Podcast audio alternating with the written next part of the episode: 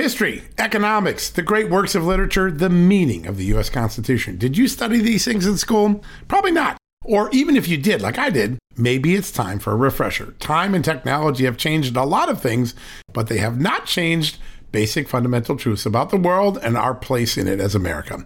That's why I'm so excited that Hillsdale College is offering more than 40 free online courses in the most important and enduring subject. You can learn about the works of C.S. Lewis, the stories in the book of Genesis, the meaning of the U.S. Constitution, the rise and fall of the Roman Republic, or the history of the ancient Christian church with Hillsdale College's online courses, all available for free. That's right, you heard me, for free. You don't get anything free in the Biden economy today. I personally recommend you sign up for the American citizenship and its decline. It's with my good friend, the great historian, Victor Davis Hanson. In this eight lecture course, VDH, as I like to call him, explores the history of citizenship in the West and the threats it faces today. Threats like the erosion of the middle class, the disappearance of our borders, the growth of an unaccountable deep state, and the rise of globalist organizations. The course is self paced so that you can start whenever and wherever. So start your free course, American Citizenship and Its Decline, with my good friend Victor Davis Hanson today. How do you do that? Go right now to hillsdale.edu slash just news to start. It's free and it's easy to get started, and it's an easy URL to remember. All you got to do, go to hillsdale.edu slash just news. One more time, hillsdale.edu slash just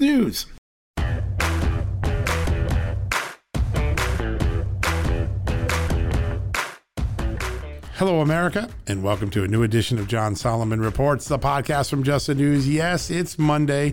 Get the cobwebs out, stretch it out. It's time to get back to the work week. I wish we didn't have to. It was such a beautiful weekend, but it is time to dig in. And today we've got a big guest for you. Yes, a famous name in politics, a third generation name in politics. George P. Bush is joining us today. He's the former Texas Land Commissioner, and he is running for Attorney General of Texas, challenging Ken Paxton in the uh, primaries uh, for next year.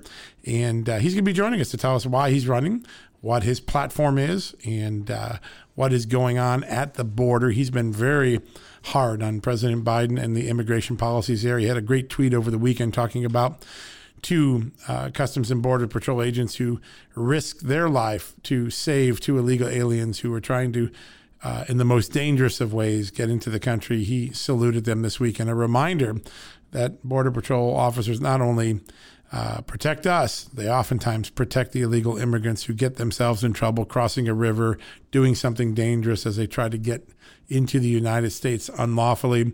Uh, but we're going to have that great interview with George P. Bush in a, a, few seconds. I'm really excited about it. Real opportunity to dig into the state of Texas, to the um, big picture of what's going on with immigration, the economy, cancel culture, critical race theory, so many of the um, moving uh, parts of our uh, political debate today.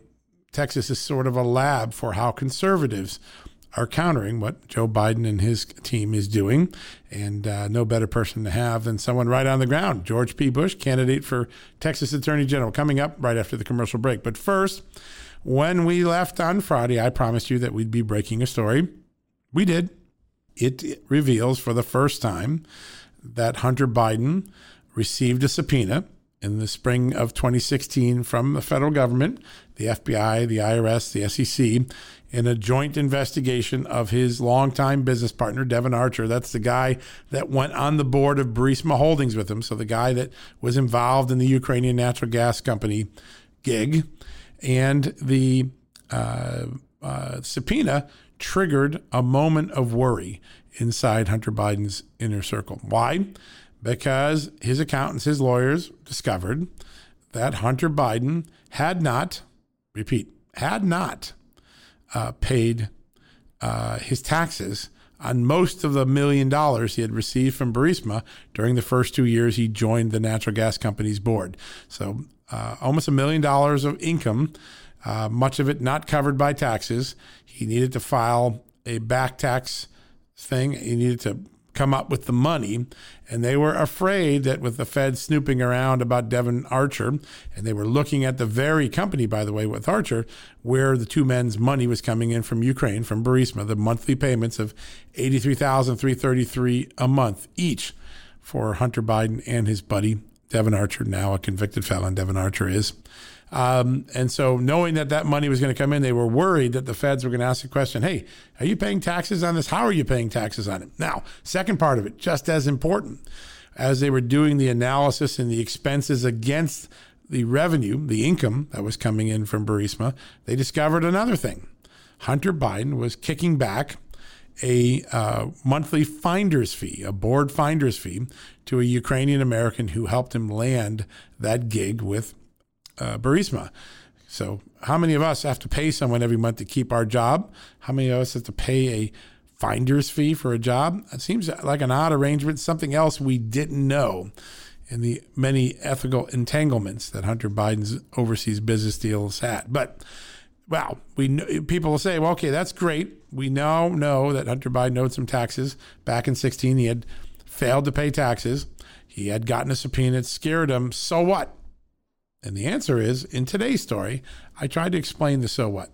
And that is the entire impeachment theory, the entire impeachment narrative, the entire impeachment story that Democrats gave us for the first Trump impeachment, the one that focused on Ukraine, was that President Trump abused his power of office, abused the power of the presidency because he asked for an investigation of the Hunter Biden Burisma Ukraine matter when there was no evidence that Hunter Biden had done anything wrong. Basically, putting him under investigation just to put him under investigation, that's an abuse of power. I would agree with that. If you just announce or try to create an investigation, well, not, guess what? There was a good reason to investigate Hunter Biden. In fact, there were three or four good reasons why Hunter, Biden's work, Burisma, Ukraine, the State Department in Ukraine needed to be uh, investigated. All of them came out after the impeachment trial of January 2020, but they're really worth noting. And so let me just run through them quickly. Hunter Biden, now in his own documents, acknowledged he hadn't paid taxes on his Burisma money for 14 and much of 15. Two, uh, uh, Hunter Biden was under criminal investigation starting in 2018 for tax issues. We now know. Yep, that's right. The firm that Hunter Biden used to do some of the foreign lobbying for Burisma uh, Blue Star Strategies is under investigation by the Justice Department now for its work back then. So that's a third thing, according to a recent article in Politico. And four, documents that I got from FOIA under the Freedom of Information Act show that uh, twice, not once, but twice, the Biden State Department reported that Burisma, while Hunter Biden was serving on the board, that's very important. Hunter Biden was on the board at this moment. That twice the the gas company made bribery payments that were reported to the FBI once and to State Department higher ups the second time. So, bribery, tax issues, undercutting corruption policy. That's another thing. Late last year, Ron Johnson and Chuck Grassley, the two Republican senators who looked at the Ukraine and other foreign business dealings of Hunter Biden, said they had testimony from State Department officials saying, You ready? Get ready for this Hunter Biden's role working for a corrupt company undercut the uh, State Department, the U.S. efforts to fight corruption in Ukraine and created the appearance of a conflict of interest. All right, so you got bribery, appearance of a conflict of interest, unpaid taxes, criminal investigations. Guess what? The Democratic storyline does not hold up for impeachment. It has fallen into tatters. We know it because we've got the proof sitting in paper. Check out both stories at justthenews.com. Hope you enjoy them. They're very important. All right, we're going to go to that commercial break. When we come back, George P. Bush is joining us. You'll want to hear from him. Uh, he's running for Attorney General. Big moment for all of us. All right, we'll go to commercial break. When we come back, George P. Bush joining us. Folks, financial experts thought we were in the clear. They were anticipating around six rate cuts by the Fed this year, and then the inflation data came out higher than expected again, just like we've been predicting. Friends, this isn't going away anytime soon. It can't. The US is 34 plus trillion dollars in the hole, and yet we keep printing money, which pushes the prices you pay every day even higher, whether it's at the grocery cart or at the gas store. So You can either bury your head in the sand or you can do something about it. Diversify a portion of your savings into gold with Birch Gold Group. Gold is your hedge against inflation, and Birch Gold makes it easy to own. They will help you convert an existing IRA or 401k into a tax sheltered IRA in gold, and you don't pay a penny out of pocket. All you got to do to get started, text Just News to 989898 and get your free info kit on gold. Then talk to a precious metal specialist on how to protect your savings from persistent inflation. The way to do it with gold. All you got to do to get started on that journey with my good friends who I trust more than anyone at Birch Gold Group. Text Just News to 989898 right now. All right, folks, welcome back from the commercial break. And as promised, a very special guest, a man whose name is well known. And now he's running for Texas Attorney General. Joining me right now is George P. Bush, uh, Commissioner. Great to have you on the show. Good to be with you, John. Thanks for having me. You have an amazing family. I've, I got to know your grandfather pretty well over the years and uh, an amazing record of public service. You got your dad a governor, your uncle was a governor and a president, your grandfather a president, and then you jumped in right behind him. And now you're, uh, as land commissioner of Texas, you're now making the move to run for Texas Attorney General. What prompted that? What was what, what got you thinking that's a good race to jump into? Well, Texans for a long time have known that our current attorney general was under securities fraud indictment, uh, a, a, criminal indictment against our top law enforcement official. But frankly, it was the FBI announcement that they were investigating claims of bribery, corruption, obstruction of a federal investigation last November that prompted me to think very closely about running for this office. It's an office that I admire. I think it is one of the most important in our state to fight back the federal overreach that we're seeing from Joe Biden to help secure the border, to back our thin blue line on our streets, and to, to confront human trafficking. And that's that's what drives me. That's what I'm passionate about. Uh, as a military veteran, um, you know, I initially ran for the land office to deal with veterans issues, and I feel like when we talk about our police officers under attack, our thin green line who are uh, not supported by our president, I feel like it's a new challenge, one that a lot of Republicans need and want here in our state. Yeah, and there's no doubt that those are the issues of the day. And there's such a dichotomy between what Republicans and conservatives stand for and what uh, Joe Biden and the current Democrats are promoting across America. It seems like it'll be a great opportunity.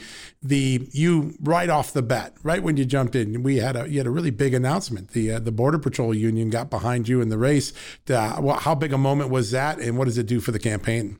Well, it's an immediate shot in the arm. I mean, we had an incredible crowd that came out, a lot of young people, diverse audience, really collecting upon the election uh, experience that we had here in Texas, where President Trump did very well and helped uh, deliver success for down ballot Republican candidates.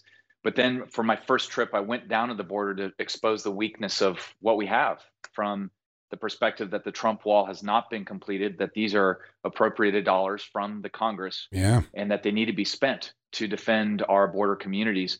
So, Brandon Judd, who's the president of the union, this is the exclusive agent that represents 18,000 Border Patrol agents that wear the thin green line every single day, keeping the watch on behalf of our country, came in and supported the campaign. And I couldn't be more honored to, to talk about their issues throughout this campaign. I, I can pretty much go to die, die and go to heaven because this is, I think, the most important endorsement in this race because our state is under assault and we have an unresponsive president. Yeah, there's no doubt about it.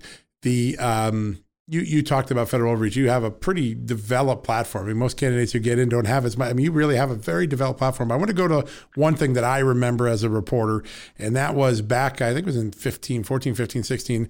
Uh, you joined a lawsuit to help Texas ranchers fight uh, the BLM's overreach when they were trying to impose on the Texas ranchers uh, property in Weld. Talk a little bit about what you learned about that lawsuit, that fight, and what it portends for uh, the race ahead of you.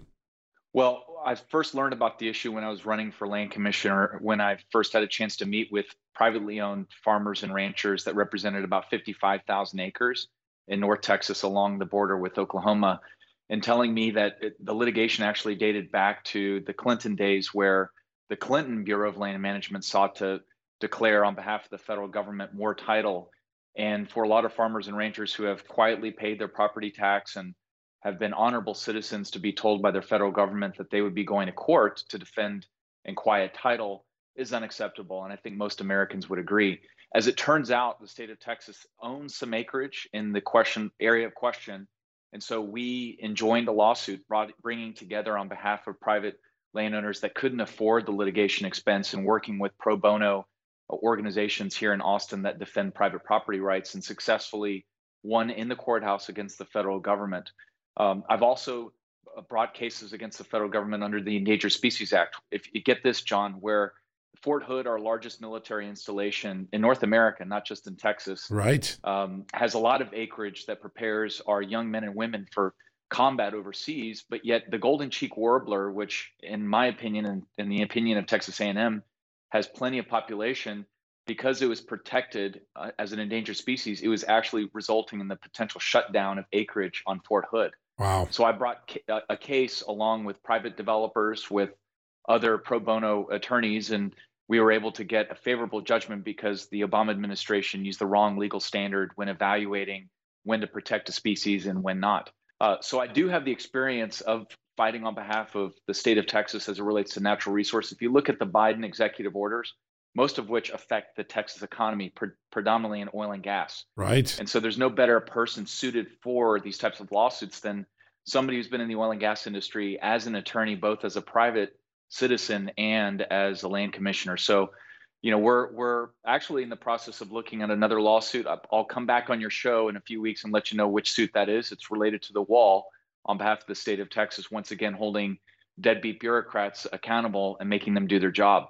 How about that? That is going to be a big one. And uh, you know, it's funny as I as you look out, there's so many things that are in the news today, and almost all of them, uh, the counter alternative, the counter solution is coming from Texas. Texas is just full of ideas and conservative ideas, and not just ideas, they turn into action, whether it's critical race theory, election integrity. Uh, why is what is it the independent streak of Texas? How does Texas become sort of the lab for so many uh, conservative ideas and policies? Well, I think it's rooted in our rich history. I mean, after all, we were our own republic between yeah. 1836 and 1845. And since that time, we've honored our military veterans in a unique way. I think a lot of vets would say that Texas does a, a better job. When it comes to liberal progressive policies, I think a lot of Texans know that under the 10th Amendment that we have the ability to assert our own state's rights. And it seems like whether it was the Obama administration, the Clinton administration, now the Biden administration, that we see an attack on our values, our way of life, whether it's living out our faith in the public square or um, designing an education system the way we see fit, or our economy, whether that's fossil fuel based or whether that's based upon industrial processes that somehow the left views to be evil and, and dangerous and dirty when it's not. Um, so I just know that in my role as land commissioner, the best I can do is represent my beneficiaries, which are the school kids of Texas. And to your point on our independent streak, we have an endowment now in excess of $42 billion. It's amazing. Independent of taxes, independence of federal involvement that right. all benefit public education. And that's through the sensible management of our natural resources. But as AG, I would continue the to fight against the pushback, the inactivity that we've seen on the border, but there super activity to regulate our everything from our water streams to our riverbeds, our estuaries, our farms, our ranches, uh, or oil and gas wells, the way that we run our economy in our state. And it's, I think, for a lot of Texans who are not involved in politics, they just find it offensive and just want to be left alone. Yeah, they want that's just that freedom that we've always been fighting for. The um, you've talked a lot about um, human trafficking, sex trafficking. You've been a very eloquent voice for a very long time.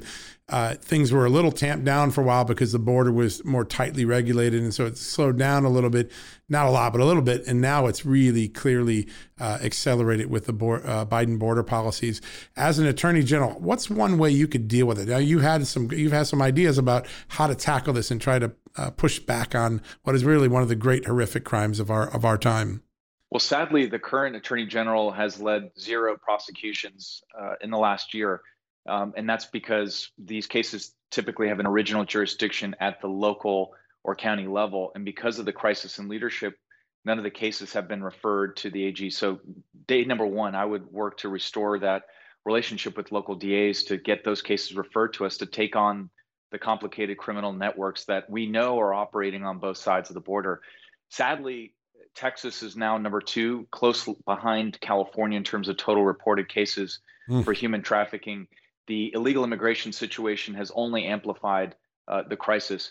But President Trump deserves a lot of credit for fighting the for signing the FOSTA Act, which is the Fighting Online Sex Trafficking Act, right. which is an amendment under the Section 2230 um, provision that everybody's talking about in Congress on whether it's related to political speech. But this allows state AGs and state law enforcement officials to better interdict the crisis that we're seeing online because the, the traditional method by which we interdict these crimes are still based on the brick and mortar uh, right. Keystone Cops model rather than going online and infiltrating these networks because a lot of these young women are being groomed on their Instagram, their Snapchats, uh, and you name it. So we just got to keep up with the times. It's moving online, leveraging the new exemption that President uh, Trump has provided local law enforcement, um, and then putting the uh, available resources behind it to to take on these crimes.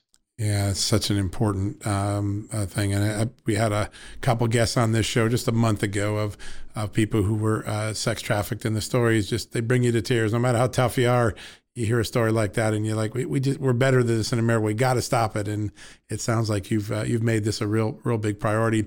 Now you're a man of faith. I, am a Catholic too, and I know you're a practicing Catholic. And abortion and and value and life has been really at the root of your political career, your your your DNA of, of who you are. We have a president that is Catholic in practice, but not in in doctrine on many issues like that. And this week, the uh, Catholic bishops are talking about uh, perhaps changing the policy for how uh, politicians who don't adhere to church doctrine get treated. Uh, what's that like? I mean, you're on both sides of this aisle, right? You, are in the Catholic Church and, and you're in politics. Uh, what sort of impact could that have on on political leaders when it comes out? Well, to me, it's my foundation. I can't speak to to President Biden's uh, excuse for why he does not support uh, the rights of the unborn. Uh, my proudest moment as an elected official here in Texas was leading the largest pro life rally on the southern steps of the Capitol right. two legislative sessions ago. And I'm proud to, be, to support uh, legislation this session uh, that we called the Heartbeat Bill that you saw in a lot of southern uh, legislative state houses that uh, restrict abortion past eight weeks. Um, this past Sunday in my own parish, um, our father called for prayers for the unborn and called for our elected officials to um, to not only lead with their faith, but lead in the public square based upon their faith and their principles and, and faith. And he wasn't looking at me directly, but he, he may have known. you felt it anyways, huh? but you know, in our in our call to prayers, we talk about how elected officials actually need to to follow through on what they talk about in, yeah. in parish and on Sunday mornings. You've got to, I think, have to lead with your faith and this is one of those big issues where um, it's at the core of who I am, and and I'm not going to compromise on it. So as AG, I, I, I, you know, Supreme Court's already said they're going to hear the Mississippi case. Yeah, I'm not sure case. I'm going to get there in time to argue it, but I'd be in there on that case. Yeah, no, for sure. That's going to be a landmark and really important. Now, I want to get to the $64,000 question because a lot of people have written a lot about this. That in the era of Trump and the Republican Party, the Bush name maybe is seen as a liability, but you don't see it that way at all. And I wonder if you could explain a little bit just uh, uh, how you navigate that. There's perception and there's reality. Uh, a lot of your policies are directly aligned with all of the conservative policies, not only President Trump, but going back generations to, to your, your to your family. How do you how do you how do you deal with that issue on the trail and in the media and places where it comes up? Well, make no mistake, President Trump is the life of the Republican Party. He has brought a new sense of energy. He's brought new voters. I mean, I remind folks in Texas that he carried Zapata County. This is on the border, one of the poorest areas of the state, uh, over 90% Hispanic, and yet he carried it, uh, almost carrying Hidalgo County as well through his message of economic opportunity, free markets, but most importantly, border security. Yeah. Um, so his message resonates in in new communities and has brought new voters. As a Bush, I, of course, I love my dad, my uncle, my grandfather, and I try to honor their legacy. Um, and they brought me, and I have them to thank for me being in the position that I'm at. Uh, but the reality is, and I make this argument all the time when I'm with them, is that uh, President Trump is the future of the party uh, we need to carry on the successes that we've had this past November in our state, helping to elect new down ballot candidates and carry on this legacy. Because, you know, in short order, I said this last summer where I said President Trump is the only thing standing between our country and socialism. And people laughed at me and said, well, that's just election hyperbole. But as it turns out, you know, with about 10 trillion dollars of additional spending on top of 25 yeah. trillion in national debt, I mean, our children or grandchildren are facing a size of government that they can never afford. Yeah. And um, this is no longer about our generation, John. This is about our kids and our it is. grandchildren. And and among younger people, polling is showing that two of three young Americans are open to socialism. So I take this threat very seriously. Biden, you know, he didn't really campaign. He was in the in the basement for most of the time. That's right. But and, when he did communicate with the media, he did say, "Well, you know, I'm I'm kind of a, a sensible Democrat from the middle," and we've seen anything but that. So to me, you've got to look at the the total picture here, and our country needs to have a recovery of conservative ideas, and I hope it starts with the House and Senate. Yeah, next year seems to be the bellwether. We'll really know how much people have reacted to the the Biden agenda. You, you talk often about students, and you were a teacher, if I recall correctly, at one point in your career. Uh, there's this incredible debate going on about what we're going to teach our children in the future. Is it going to be the patriotic education that you and I grew up on, or is it going to be this critical race theory, or or uh, some of the other uh, progressive ideas that are now making their ways into school boards? Um, what do you think of that dynamic, and what would would you do as Attorney General to try to address it? Well, our state legislature was very proactive in saying enough is enough. Critical race theory, woke culture, cancel culture, it's all dangerous for future generations in, in our classroom. We have an elective body composed uh, in terms of our state board of education, and thankfully it's majority conservative where they have held the line and they've basically stood for the idea that we need to teach the Constitution. We need to teach more civics. We need to talk about the brilliance of our founders, this wonderful experiment that requires everybody's commitment, not just the commitment of a few. And you know, it's only through civic education of principles that unite us that will allow our country to remain free and prosperous and the best country to live in in the world. Otherwise, if we condemn people in the current generation for the sins of the past, we will never move forward as a nation. We will never be able to reconcile. Uh, so instead of this coalition of grievances that the other side continually presents, even in our classrooms, which we've known for a long time in post-secondary education uh, throughout our country, but now in K through 12, the fight couldn't be bigger. You know, as a parent of two who are now eight and six, the, the stakes couldn't be higher in my household. I know that's that's what applies. That's why we see here in a state like ours, homeschooling has increased three times where it was last year before COVID. Isn't that amazing? And and part of it, you know, people say, well, it's COVID, but I think it just comes down to values, and and we're seeing more of that in our country. So what I encourage people to do is be involved in school board. I whenever I meet a candidate for school board, I say, God bless you because you have the toughest job in, in politics. There's nothing more important than how we're educating our children. And um, we need an accurate civics education in American schoolhouses. Otherwise, we're just going to resent each other wherever we go. Yeah, that's so important. I, you know, you said something, and I swear I had a deja vu moment because I remember uh, being with your grandpa in um, in Houston back in, I don't know, 2010, 2011 for a day. It was a real treat for me. And he said something about it. If you spend too much time staring in the rearview mirror while driving the car life, you're likely to crash. And that's always stuck with me in my head.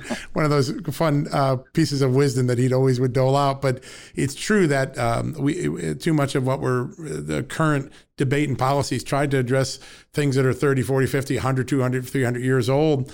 And the real issues are in the communities today. I mean, there are African American communities that, despite the Great New Deal and all the different social policies, are still trapped in the cycle of poverty. Their children are going to failed schools, and all that looking backwards doesn't fix the present or the future when you when you go about doing this, and obviously you have a very big vision for this because you you you help students, you work one on one with them.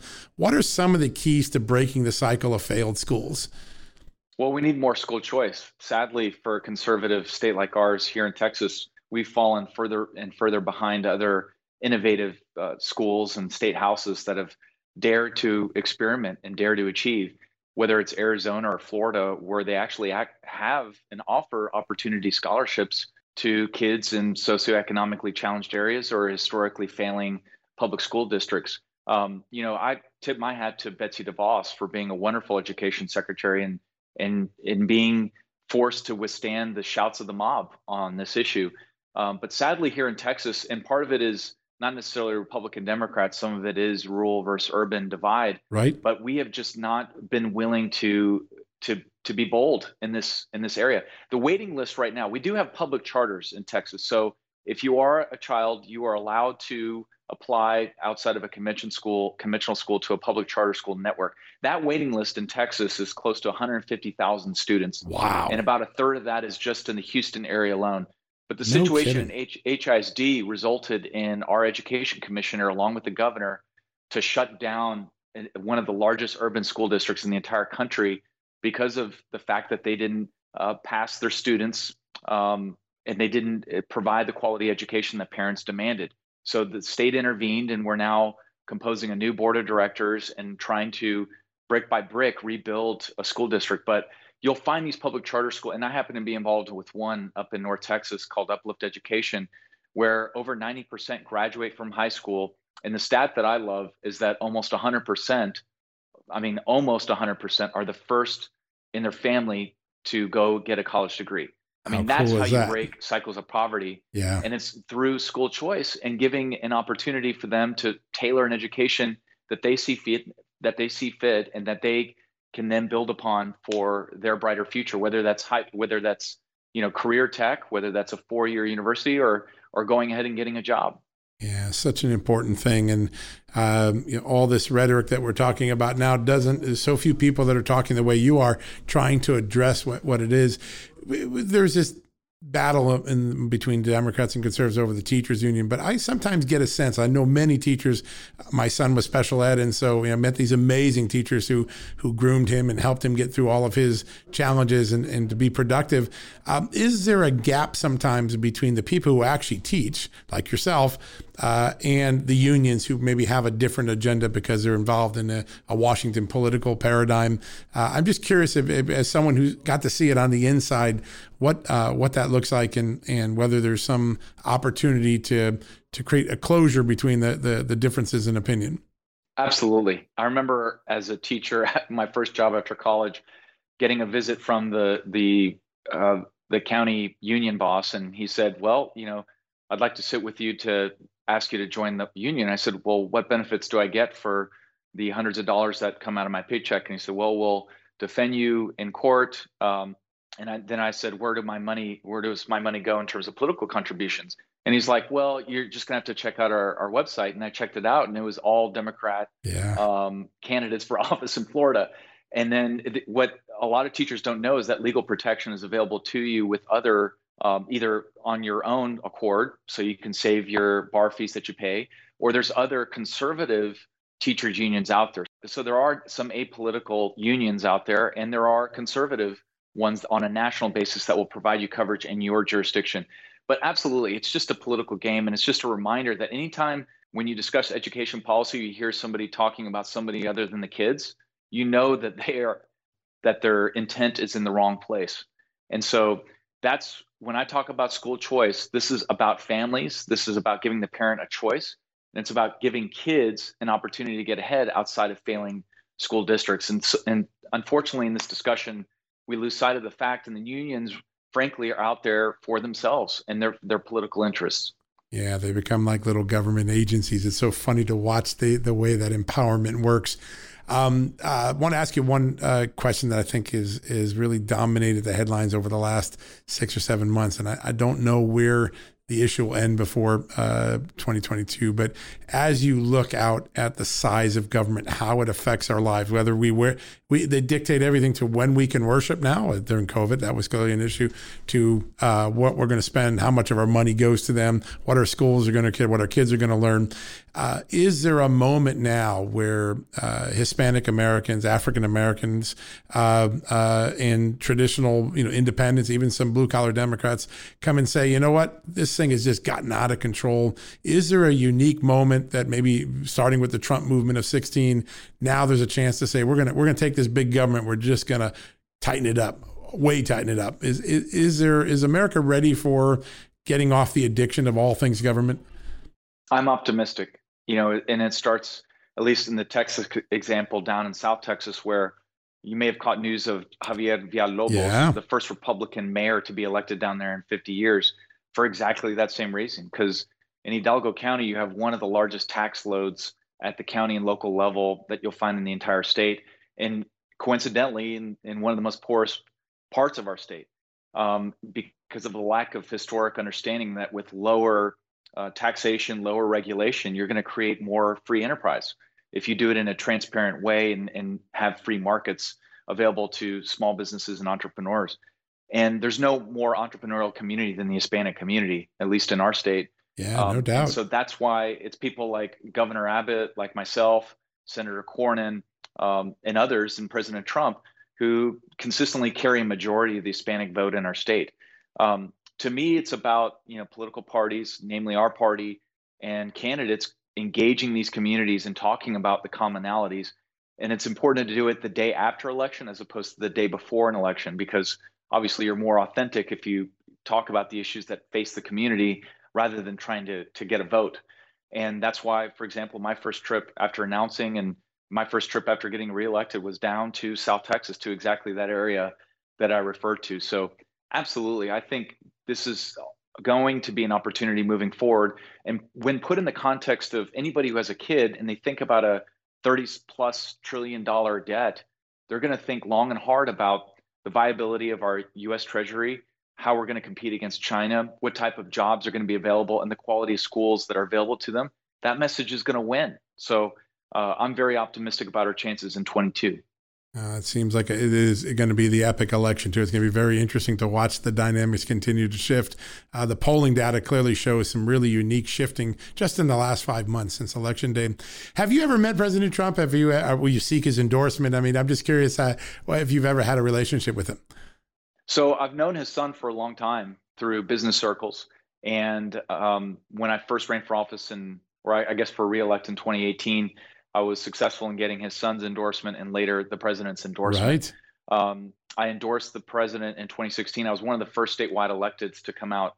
Uh, obviously, I helped out my dad, but when the writing was on the wall, yep. I saw that there was this energy at the grassroots level in our state, and and I traveled to Iowa, South Carolina, you know, the early primary states, and it was very clear that he was wrapping it up. And so I jumped on the train. And you know, there's a little known position here in Texas called the Victory Chair, where you work with the state party chair yep. to help elect all of your down ballot candidates. And so I raised a million and a half, which was easy to do with President Trump at the top of the ticket, and a high watermark for the Republican Party in the state of Texas with close to, I think it was 90 seats in the Texas State House. Wow. Um, and about 17 seats in the Texas Senate. So it was or maybe even more than that. Um, and so it was a really good night for Republicans. I helped them out in the reelect in 20. And though the verdict didn't come out the way that we wanted, um, it was a good night for the Republican Party. We solidified gains in Hispanic communities, and we continue to pick up um, opportunities and in, in growing, uh, you know, different demographics in our state. Now, in terms of this race, I've talked to the president twice since I've announced. Um, he mentioned that Brandon Judd, so the National Border Patrol Council, right. he considers to be a personal advisor on southern border issues, namely uh, illegal immigration. And so when he heard that he endorsed me, he was very surprised by that. He said that he was concerned about Ken's ability to win in the general election. And that's a concern that all Republicans have here in Texas. Ken was the yeah. lowest vote getter last election cycle. And this is nothing against Ken personally, but for right. the good of the party, it, it, it just makes sense for him to to step aside and just have a candidate that's conservative, that has a proven track record of representing Texas values without the baggage so that we can focus on the Democrats in November of 22. Yeah, that is the key. Uh, getting everyone orin in the same direction and focus on that. Well, Commissioner, this I could go all day. This is such a fun conversation. I want to stay on track. It sounds like you got some news coming out in the next couple of weeks on the border, the border wall. So we'll have to check back with you then and uh, and see what uh, what legal work you're working on there. Absolutely, we'll do so. It's an honor to have you on the show. Thank you for spending so much time with us today. Absolutely, John. Take uh, care. God take bless. care now. You too. God bless. All right, folks, we're going to go to a quick commercial break and then we're going to wrap things up for the day. Folks, if you get your wallet stolen or your cell phone or your car, we know what it is. It's old fashioned theft, it's crime. We know it. Criminals now have a new way to steal our most valuable asset, our homes. Older Americans are most vulnerable to these types of thefts, and that's because they more often own their homes outright. An 88 year old Florida woman recently discovered that scammers forged her signature, created a fake deed to her home, and then took her property. Those who buy a property from a deed theft scammer often become victims as well. What can you do to protect yourself? It's simple My good friends at Home Title Lock provide the premier detection technology to protect your home and its title. The instant they detect an activity or something suspicious, they mobilize to help shut it down. We won't know a thief took us off our title until it's too late. That's why Title Lock jumps into action right away. The titles to all our homes are easily found online. A criminal or renter, even a family member, can simply forge your signature on a home sale form. Then he or she refiles as the new owner, and bam, your home is not in your name, and all of a sudden, debts are being taken out against it. That's why Home Title Lock is my choice. Find out for free when you use my code JustNews at signup. You'll get a free comprehensive scan of your home's title and 30 days of legendary Home Title Lock protection free. So go to HometitleLock.com and use the promo code JustNews. That's the promo code JustNews at HometitleLock.com. Go there today. All right, folks, that wraps up the day for Uh, the podcast. I'm very grateful that you were here to listen. Hey, I've got an idea. I've been using this service. I love it. They're now partners with us here at Just the News. Paint your life. You take a photo of something precious in your life, your family, your friends, you send it to them. They get a real artist who creates a real portrait, a real painting. This is an incredible gift, one that lasts forever, touches your heart. I just did this for my wife recently, broke her into tears. It was great. It's just such a meaningful thing. Well, right now they're running a special uh, for us at paintyourlife.com. There's a no risk opportunity. If you don't love the final painting, your money's refunded, guaranteed. And right now, because you're a Just the News listener, a uh, John Solomon Reports podcast listener, uh, you're going to get 20% off your painting. That's right, 20% off and free shipping. How do you do that? Just text Just News, the word Just News, to 64,000 on your phone. Let me do that one more time. Just News, text it 64,000 on your phone. You'll get that incredible discount. What an opportunity. Check it out. We'll be back tomorrow with more news. Until then, God bless you and God bless this incredible country, the United States of America. Folks, financial experts thought we were in the clear. They were anticipating around six rate cuts by the Fed this year, and then the inflation data came out higher than expected again, just like we've been predicting. Friends, this isn't going away anytime soon. It can't. The US is 34 plus trillion dollars in the hole, and yet we keep printing money, which pushes the prices you pay every day even higher, whether it's at the grocery cart or at the gas store. So you can either bury your head in the sand or you can do something about it. Diversify a portion of your savings into gold with Birch Gold Group. Gold is your hedge against inflation, and Birch Gold makes it easy to own. They will help you convert an existing IRA or 401k into a tax sheltered IRA in gold, and you don't pay a penny out of pocket. All you got to do to get started, text Just News to 989898 and get your free info kit on gold. Then talk to a precious metal specialist on how to protect your savings from persistent inflation. The way to do it with gold. All you got to do to get started on that journey with my good friends who I trust more than anyone at Birch Gold Group. Text Just News to 989898 right now.